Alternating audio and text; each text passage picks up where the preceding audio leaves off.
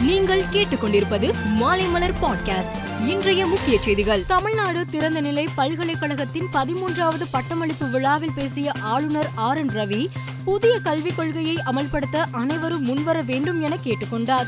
புதிய கல்விக் கொள்கையில் பல அம்சங்கள் உள்ளதாக கூறிய அவர் படிப்பை பாதியில் கைவிட்டாலும் மீண்டும் தொடர புதிய கல்விக் கொள்கையில் வாய்ப்பு உள்ளது என்றார். தமிழகத்தில் அனைத்து துறைகளிலும் பணிகளை மேம்படுத்துவதற்காக தலைமைச் செயலகத்தில் ஜூன் ஒன்று மற்றும் ஜூன் இரண்டு ஆகிய நாட்களில் ஆலோசனை கூட்டம் நடைபெற உள்ளது.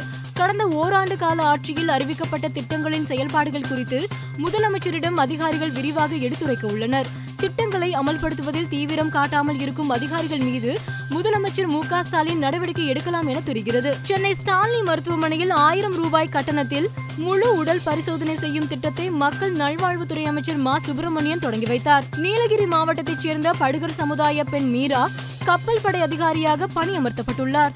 நீலகிரி போன்ற மலை மாவட்டங்களைச் சேர்ந்த பெண்களுக்கு வாய்ப்புகள் அதிகளவில் இருக்காது என்பதையெல்லாம் தகர்த்து படுக சமுதாயத்திலிருந்து கப்பல் படையில் அதிகாரியாக தேர்வு செய்யப்பட்டுள்ள மீராவுக்கு ஊர் மக்கள் உற்சாக வரவேற்பு கொடுத்தனர். முன்னாள் ராணுவ வீரர்கள் அமைப்பு சார்பில் பாராட்டு விழா நடந்தது. கொரோனாவால் பெற்றோரை இழந்த குழந்தைகளுக்கு பி எம் கேஸ் திட்டத்தின் கீழ் மாதம் ரூபாய் நான்காயிரம் அடிப்படை உதவித் தொகையை பிரதமர் நரேந்திர மோடி காணொலி காட்சி மூலம் வழங்கி தொடங்கி வைத்தார். மேலும் பெற்றோரை இழந்த குழந்தைகள் உயர்கல்வி பயில்வதற்காக கல்வி கடன் வாங்க விரும்பினால் அவர்களுக்கு பி எம் கேஸ் உதவி செய்யும் என தெரிவித்துள்ளார். இரண்டாயிரத்தி இருபத்தி ஒன்றாம் ஆண்டு நடைபெற்ற சிவில் சர்வீஸ் தேர்வு முடிவை யூபிஎஸ்சி இன்று வெளியிட்டுள்ளது. மொத்தம் அறுநூற்றி எண்பத்தி ஐந்து பேர் தேர்ச்சி பெற்றுள்ளனர்.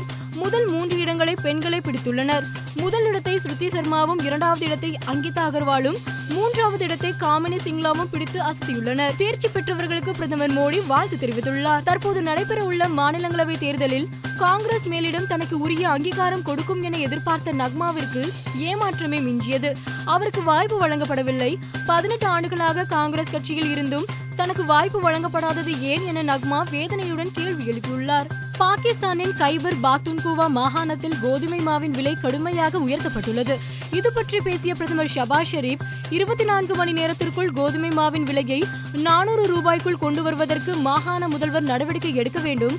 அவ்வாறு செய்யவில்லை என்றால் நான் எனது ஆடைகளை விற்றாவது குறைந்த விலைக்கு கோதுமை மாவை கொண்டு வருவேன் என்றார். ஐபிஎல் இறுதிப் போட்டியில் ராஜஸ்தான் அணியின் ஜோஸ் பட்லர் புதிய சாதனை படைத்தார். ஒரு ஐபிஎல் சீசனில் அதிக ரன்கள் எடுத்தவர்களுக்கான வீரர்கள் பட்டியலில் டேவிட் வார்னரை பின்னுக்கு தள்ளிய பட்லர் இரண்டாவது இடத்தை பிடித்தார்.